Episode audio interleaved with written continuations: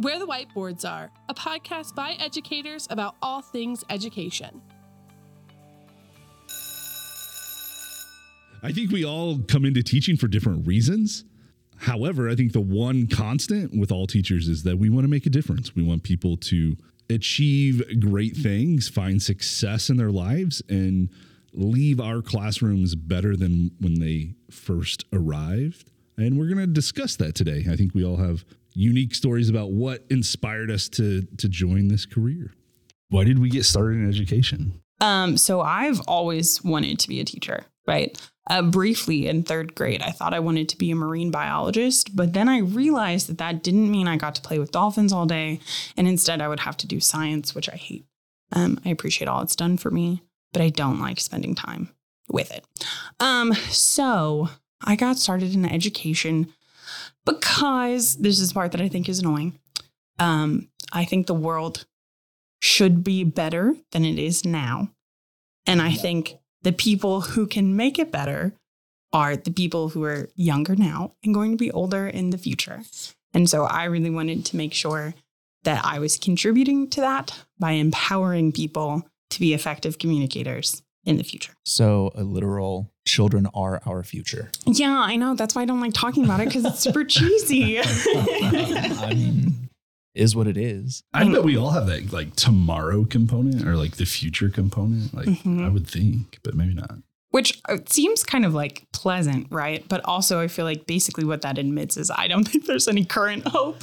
so we really have to invest in future hope. It's I think it says something about our generation or yeah. hmm Yeah. We are planting the seeds. So that's my like big overview of personal motivation. So I'll deviate a little bit from that, but but I think that's still there for me, like Mhm. for sure. Um, I don't think I have it like directly for like communication, like subject content, but yeah. You know, I had some teachers that really impacted me. And I think on some level, like I wanted to be able to to, to do that, uh, to impact somebody. And then out like outside of high school and like college, like when everybody's graduate, like most of my friends were teachers. And I was still very much involved in and around education stuff, like leadership, student council. So like eventually just was like, I I need to do this because everybody in my circle is doing this Peer pressure. as well. But I also like I saw the connection that they had with their students and I really wanted that. But I also like it tied back to the impact that teachers made on me. Well, and I come from kind of a similar background where my mom started as a para. And so I grew up with somebody that was in education from the time that I was in preschool.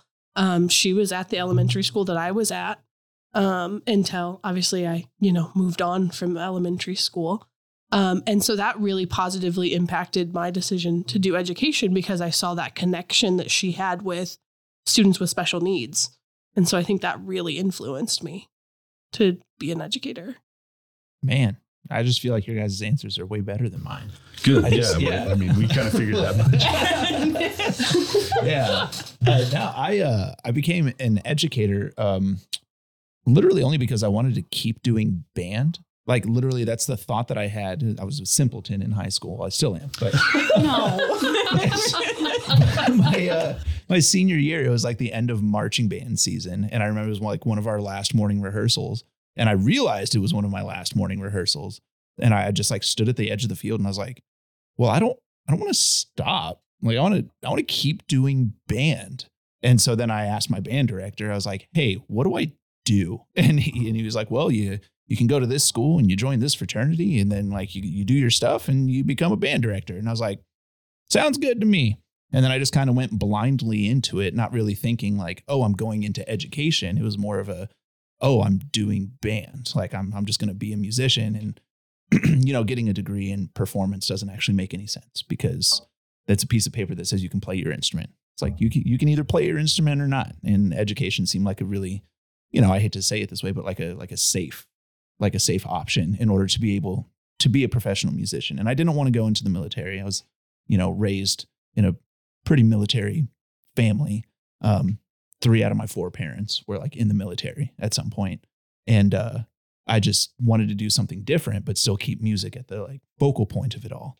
Um, I can definitely understand that. I think there's some of that in, in my story as well, like the the whole like leadership thing. Like I never wanted to stop doing leadership and student council, and I don't know that I did. Like uh, through my early 20s, like I was still involved in the state association and still leadership stuff and the nonprofit organizations that I started working with in high school. Like I wanted to continue like doing that and giving back. And I don't know why it took me so long to be like, well, I could just do this every day on some level by being a teacher. Um, but yeah, I, I totally get that sentiment. Well, and I do think it's worth pointing out we are all secondary educators. And I think that love and passion of content, like you you need that really to be successful at the secondary level because you're not just teaching fundamental skills like you are at an elementary level where it's like, hey, we're going to give you a basis and everything. So, like loving music or loving leadership, if you don't if you if you don't have any care about that, it just makes it a lot harder. That's true. And to be fair, like since becoming an educator, like these other things that you guys talked about do resonate with me. And I'm like, oh yeah, we, I do have an effect on like the future generation. And oh, I would like to see a better world and, you know, like helping community or developing community, that kind of thing. Sure, yeah, absolutely. But as far as my initial story of becoming an educator, it was just like, well, that's one way to play my trumpet some more, Mhm. you know? yeah. Once you got into teaching, do you feel like you like that goal of like making a difference or like sticking? Do you feel like you were able to achieve that, or is it something you still chase? I think it's something I'm still constantly chasing. I mean, I've been teaching for nine years, so I do have a little bit of okay, the people that I taught nine years ago are now adults and are in the world. Um, but there's still this sense of like, I haven't, you know, created the next president or the next poet laureate, or, you know, I think there's a part of me that wants to inspire the future, but in a more impactful way. Like I want that future person to be the next Bill Gates, to be the next um, something incredible. And I don't know yet if that's happened. Um, I think nine years maybe is too soon yet to know. Um, but that's kind of where I'm at. I still think I'm striving for that. I mean, that also just feels like such an ambiguous Right. concept. It's like, like what is better? Like what does tomorrow look like? And how, you know, how how am I supposed to empower people to confront things that I don't even know what they're about to confront? So it's that, you know, uh, the idea of chasing that idea uh just can only ever be a chase. I don't know that anybody ever can arrive at I did. I, I hit my goal and I'm like, I'm done. That's it. I peaked. I'm That's out. right. Yeah, I don't know. I think it's really hard because I think there are so many practical barriers to what is ultimately a very like theoretical goal. Like a better future is a very vague concept, kind of like you were saying, like what is better, right? And especially like right now with pandemic teaching, I feel like there's so much focus on just basic needs, like even at a secondary level, where it's just like, just trying to meet your basic needs as a person that it's hard to say like oh i feel like i've really empowered you to do more in your future because there's so much just like treading water almost and just like trying to keep your head up so i don't know maybe like two years ago i would have felt differently about the answer to the question right now it's kind of like a drearier Well, I think the kids recognize that too. Like they see all the adults trying to be like, oh, get to their basic emotional needs and like the education comes second. And like the kids see that and there isn't like a focus. They no longer have like a drive to like do well in school. Instead, like they, you know, whether they're aware of it or not, they're picking up on no, my emotional needs come first. And well, emotionally, I need this, that, the other. And I think that's part of like some of the uh, behavior shifts. I know we've talked about it before that we've seen like in student bodies is just the fact that societally we have, you know, in a way we've tacitly admitted that the education is not important to us. Instead, the daily, uh, the the daycare that school more or less has become is what's important to us. So the parents can get back to work. We need the parents to go to work, and the what we do at school, yeah, okay, as long as you're not like hurting my kid, that's fine. But the parents need to get to work, and that's you know I think doing them a disservice given all the opportunities that education should provide them, and it just you know, I back to the original question why we went into education. It's easy for me to be like, well, I still get to play my trumpet every day. Just like do music every day like I wanted to. And so like getting back to my, you know, original motivation to be in education, there it is. But, you know, for your ideas of like, well, to help the future and to that, I mean, I feel like this would be way more soul crushing if my entire motivation in being in education was tied to exactly what's being torn down or undermined or whatever you want to call it. I don't mean to be doom and gloom here or to make you like feel bad about like your reasons for going into education. Do you feel like that's also why so many educators are leaving is because they're no longer feeling that inspire like that they are an inspiration to students because they can't? I think it's a fair assumption. You know, like at some point, point. could they can they really say, "Hey, I have impacted and inspired this student" when we are just like you said treading water? I mm-hmm. mean, every day it's are your emotional needs being met? You know, we're in a pandemic. There's people that are sick. There's, Mhm. you know, all kinds of sort of crazy things happening that I don't know if passion and inspiration are in the classroom at all anymore. Mhm. Right. Not to get like super basic in terms of teaching and education, but you know, with Maslow's hierarchy, right? Those social emotional things kind of come secondary to the very basics, Yeah. right? Like safety, right? Isn't that the base? Physiological. R- right. And, you know, some of that's in question, whether, regardless of how you view the pandemic, like there's a sense of question, whether, regardless of how you view the pandemic, there's a sense of not knowing what what's coming. You know, are we going to have to do a vaccine? Are we going to have to wear a mask? Are we going to be in school? Are we not going to be in school? And I think that uncertainty Mhm. really affects social emotional but i don't know. I, I feel like students may not realize the stressors that they have. I mean, when i was a teenager i didn't really have any I, concept of very many things. Well, and if you want to get like super dark and heavy on this potential first episode,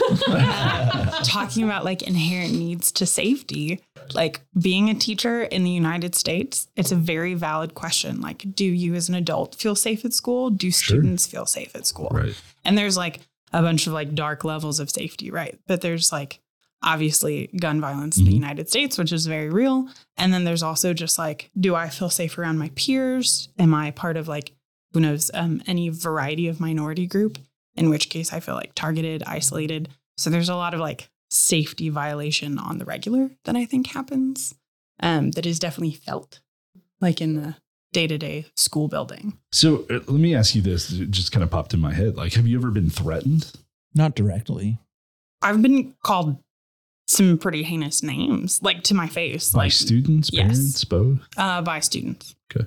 Specifically. Yeah, I mean, I would say there have been incidences where I have felt potentially unsafe with a student in my room. Oh, yes. Not so much maybe that they would attack me physically, um, but being around other students. I think Right. that there is this heightened awareness that kids could have a weapon at school. Sure. Kids could, you know, bring things that they're not supposed to at school. I mean, we just right before you know Mm. winter break Mhm. had a huge issue with that. Oh, really? uh, TikTok oh challenge, right right okay um, which was a national yeah yeah sort of event Yeah. that occurred.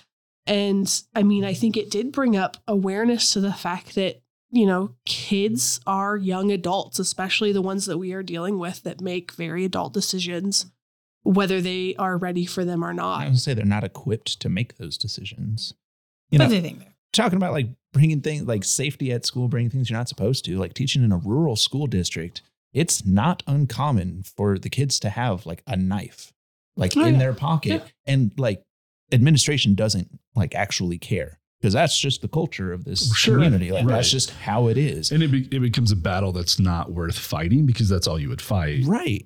And, but like, because then you're just going headstrong against a cultural like identity essentially. But there was a weird moment at the beginning of the year for me this year where a student said some absolutely heinous things about the homosexual community, like absolutely heinous things. And I like bared down on him because I'm not going to tolerate that in the classroom.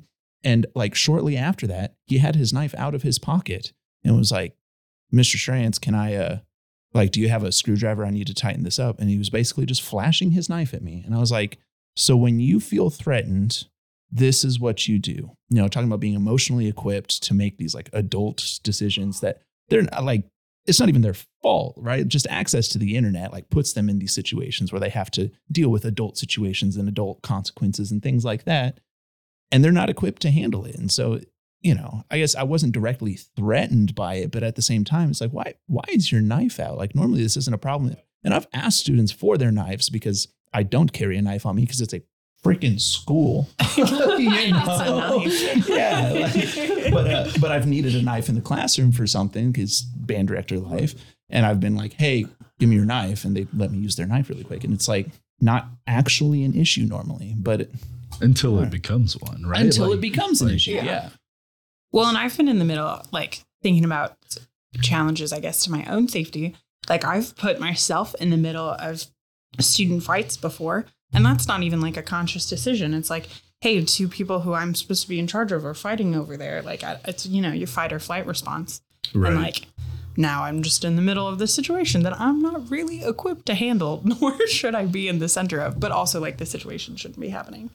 So you there are, just like- need an adultier adult. I do. I think Or, like, sometimes that's how I feel a little bit like, am I the adult in this room right now? well, Am- how did yeah. this happen? Yeah. that was a strange transition as a teacher where like I felt like for a number of years I just felt like I was a rookie. And then one day I'm like, oh, people are looking at me like I know what I'm doing. Yeah. So I guess I better start acting like it, even though like imposter syndrome, like on so Oh. many Oh, things, yeah. like that's a real thing, even as a uh-huh. teacher, like where you're like, oh my gosh, I have to be the one that responds in this situation. And do I am I equipped to to do this? Well, and we're in the most unique situation, the simple fact that as soon as we leave college, we're in charge of 30 plus people in a room by ourselves. How old were you time. all when you when you started teaching? Uh, 24. 22? I mean, you're older than me, right? Oh, wait, 23. Yeah. So I was 23. like, I was 22. I was 20, I was 28. So I, I kind of came into it late, which I feel like is a good thing for Yes, me yes. personally. Like I, I would have really struggled. Like I was not a mature 21, 22 year old. Like, Mhm. you might have been though if you were put in charge of a room full of yeah, Yeah. right, right. like I'm But- glad I wasn't there. yeah. well, and I even think back to when I was 23, and you know, this is still me right out of college, making that big kid teacher paycheck again, you know. and, and I look back at that and I'm like, whoa, I was such a bad teacher. I didn't know what I was doing. oh really i think i was my best teacher like that first two So- years of teaching On your toes. yeah and i had so much like i'm gonna put in the time to do you're not tired Right. yet you Yeah. know like there's nothing yeah, I think really- I think I was good in that regard, but I don't know if I was ready for the social emotional aspect of teaching. Like I still felt a little bit like, "Oh, I'm your friend. Let me let me let's powwow about this," as opposed to now I'm your boss, which is Sure. really weird. yeah. Well, like as a 22 year old i was teaching juniors and seniors essentially exclusively like that those were my classes that i was in charge of so i'm like four years older than you Right. but the authority figure That in your one- life that is one thing I'm realizing is over time I've gotten much better about being like, this is what I'm here to talk about. Like I'm not here to buddy pal with you. I'm not here to hash out your emotional life at home, oh which so, so many kids want to do with me. Yes. Like, ah, it's uh, I hope you had a good weekend. Anyway, so music, right? and like I'm much better at, at saying like this is what I'm here to do. I'm not here to be your babysitter. I'm not here to be your parent. I'm not here to do anything except I'm supposed to teach you about these subjects that I'm assigned to teach you.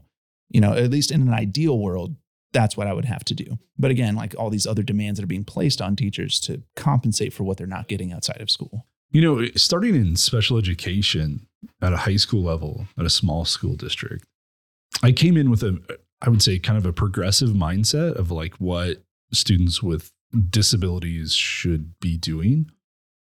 And I really struggled um, with pushback from certain teachers and community and parents and definitely students about, you know, what special education was. And my mindset and then and still is is like like if you have a, a legitimate disability things don't come easy right like we're gonna have to mitigate those so we're gonna have to work really hard It doesn't mean working less. It means probably working more, which isn't fun for anybody.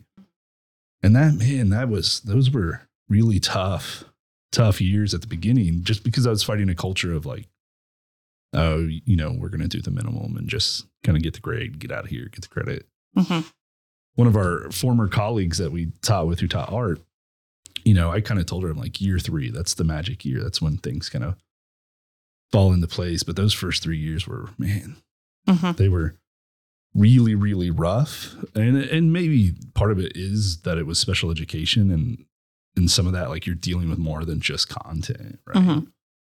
Um, by the na- nature of uh, the type of class, you know, you're looking at what comes after high school and talking about social skills on top of everything else that we're trying to teach. And it, you know, switching to regular education, it was so, it was a little shocking, like to see the difference um, in the way parents handled kids and learning and whatnot. It, you know, I don't know.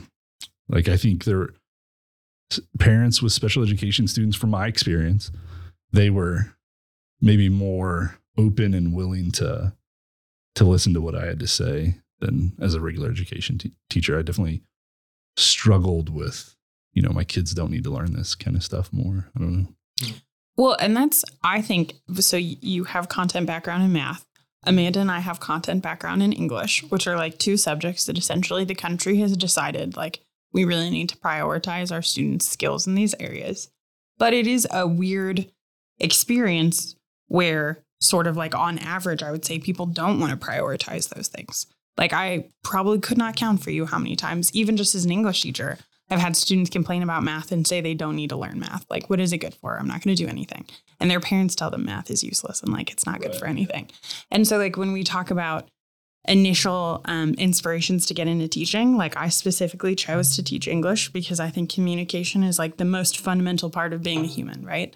But then, like, people don't want to take on the challenge of being an effective communicator. And, like, you know, you're just trying to read a book in class, but really, I'm supposed to accommodate the fact that you don't read. Like, you as a 14 year old have decided you don't read, reading's not important. Nobody in your life has ever encouraged you to read other than your teachers, but like on a fundamental parental level, nobody's encouraging you to read. Um, and then you just won't ever. And now we're supposed to like work around that to convince you to secretly like get into reading because it's good for your brain. So it's kind of a weird, like the idea of this is the the why for doing things, but there are so many barriers to the why. It's that conflict of authority. That's what it turns into, like the authority of the teacher versus the authority of the parent. And I don't just mean like in telling the kid what to do, but in like what are the priorities? Like what do you need to be able to do to be successful? The parents have managed to get by without reading or without doing advanced math or you know applying schools that you learn or pl- applying skills that you learn in school. And so they're convinced that you don't need any of that Right. because they don't see the merit of h- like how you could use those skills to get ahead. Right. I don't know what you're getting ahead of, Right. but to like to use them to benefit yourself Right. as you operate in That's- life. I'm, you know, you bring that up, and I had this conversation yesterday with a former student. Um, I'll give him a shout out, Darren. Oh, Um, Right we love Darren. Yes. Darren is a engineering student at the University of Missouri in Columbia, and we were talking about like that exact s- subject in terms of like we're kind of watering down or lowering the standards, and and he brought up a really good point. Like it, in terms of like math and STEM, like doesn't it at some point become like national security? Like if if we're not producing individuals that can do higher level Right. thinking, let Yeah. alone like science, technology, you know, all, all that math stuff to keep it simple. Like, not only do we like fall behind in so many areas, but in national security, he was able to give me some insight into like in his world, he struggles to talk to like even his family about what he does because it's so foreign hmm to like the community that he grew up in. And Mhm. just it's it's very interesting. Like that that definitely hits home what, what you all said about that. Well, and Well- if you have a society that can't do something, they Right. somebody else will do it. And I think Right, that that's yeah. the fear is you know, there are other countries that far exceed us in STEM. and No, we'll- we're perfect. I mean, and, but I mean. I mean, I think I think that that's a real possibility. Is hey, if we can't do it, somebody in another country will. maybe I should address this. Like, it, I think it presents a bigger question. Like, how do you measure success? Like, for parents who say, "Well, I, you know, I didn't need algebra one to be successful.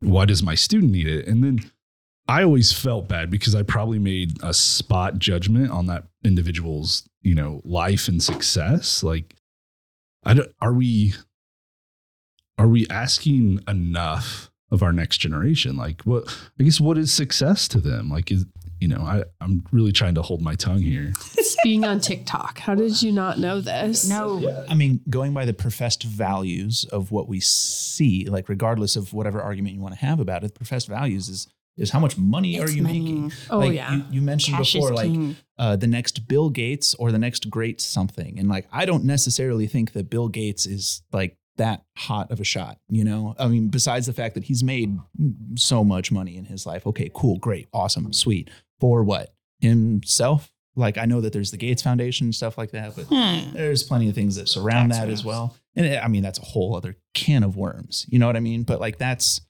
in, in a way, that's how we've decided to measure our success is, is what job do you have and how much are you making at that job? And I would agree with you, but it's just weird. Like in in this small rural community, no one is making. I shouldn't say no one. Very like, few. "Well, some people very but you know the the median income is extremely low if if not poverty level that they're not you know their success can't be measured in household income so what you know where's the where's the disconnect Well, and this is, I don't know. I think this is like the fundamental issue of education, period, right? Like, we know that you need education to break cycles, generational cycles. So, whether it's a generational cycle of making poverty level income, um, but like to do that, someone has to admit that they can im- improve.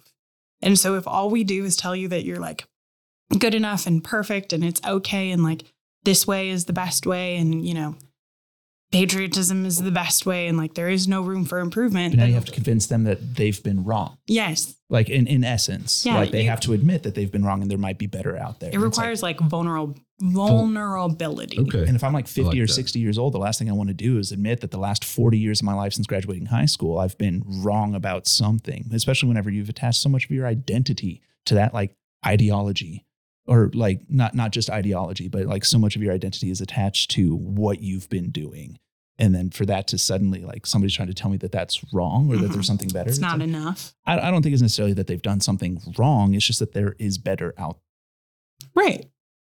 Well, and as educators, I think our goal is to, I mean, we hear, hear this all the time. It's to foster them to want to learn more. And that fostering them to want to learn more, like you said, is kind of a disconnect for them because they view money as success. So then, okay, well, I've got my money. I don't need to learn anything more. I've got my money, whatever way that is, whether that is, I only needed, you know, pre algebra to get my money okay, that's fine. Mhm. As opposed to, I want to learn more. And if you ask any educator, they're always learning more. Right. And that's very different than I think parents or our students, you know, perceive the world. I don't think they go out there to seek more knowledge necessarily. Yeah, I, you know, it's, it's it's definitely interesting that we all come from different backgrounds, you know, and we all ended up in education, and we have some common threads about why we got into it and maybe why we stuck with it. so far. Yeah. You know, it, yeah, I, it's it's an interesting journey um, through education, and and to see the successes and some unfortunate failures. I definitely feel like there's future conversations to be had about like measuring success Mhm. and like getting into that, you know. like I think I think we've we like touched on it here, but definitely in a future episode I would want to discuss like more in depth like what does that mean in Right. education? What is yeah, success? that's that's good stuff. Yeah. Oh, can I throw out something that's important to me in case this is actually our first episode? Right. you keep saying that. It's gonna be the first in case. episode. What I'm a realist. Um, I would just like to say um, that I think, and maybe you would agree. Um, we work in a time where it's really easy to kind of despair and like be negative about things. And if you would be happening to listen to this, I just would like to end on some like element of of positivity where like I don't know, if you're my former student, I don't want you to think that I hated every single moment I spent with you or you know like something like that. Like I do. and some of you, who knows, but just her talk. students. not yeah, not mine, hers. So, um, I don't know. I, I think if this is our first episode about why we got into education, um, having some of that, like, uh, there is value in the work is like a good note to keep.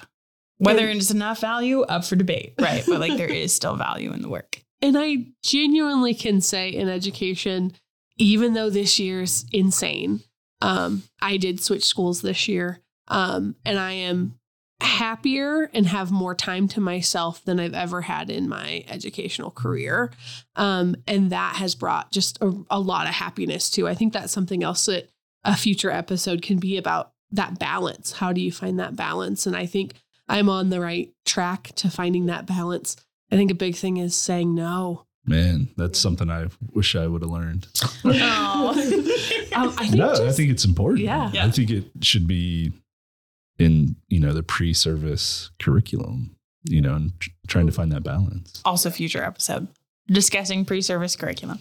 There you go. Yes. There you go. Can we Listener, please view this as a trailer for your future listening journey. Uh, How little we knew. Uh-huh. before student teaching, right? You Like, just throw him in there. right. And that's, man, talk about a common thread. Who's ever like, day one teaching, I know what I'm doing. I and I am going to be good. And, and if you started like that, that meant you were really bad. Yeah. Sorry, listener. Don't, be, don't You were terrible.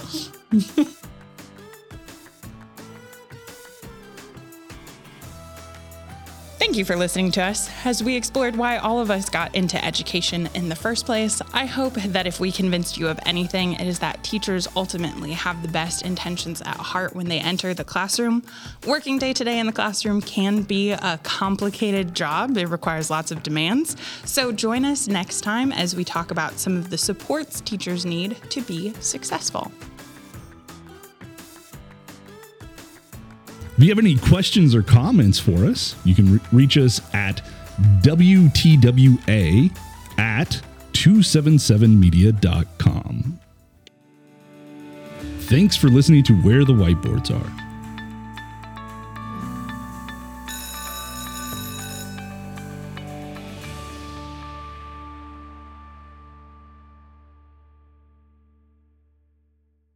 The opinions expressed in our podcast are that of the individuals and do not represent the opinions of their employers, school districts, or communities in which they work.